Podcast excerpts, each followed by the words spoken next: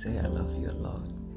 In the morning, when we wake up, on our way out the door, sometimes when we say goodbye over the phone, we say I love you when something bad happens and we want to let the other person know I'm here for you.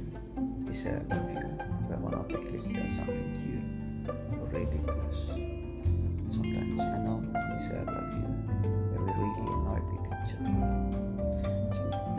Say it after a fight. Other times we say it after making love. We say I love you a lot. I value each and every I love you. There are three little words said so many times in so many different ways.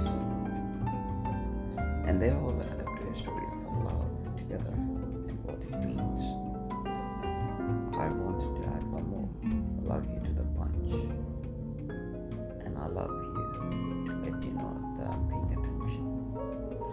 say I love you, you say I love you too.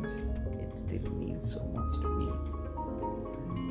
It's such a part of everyday's lives.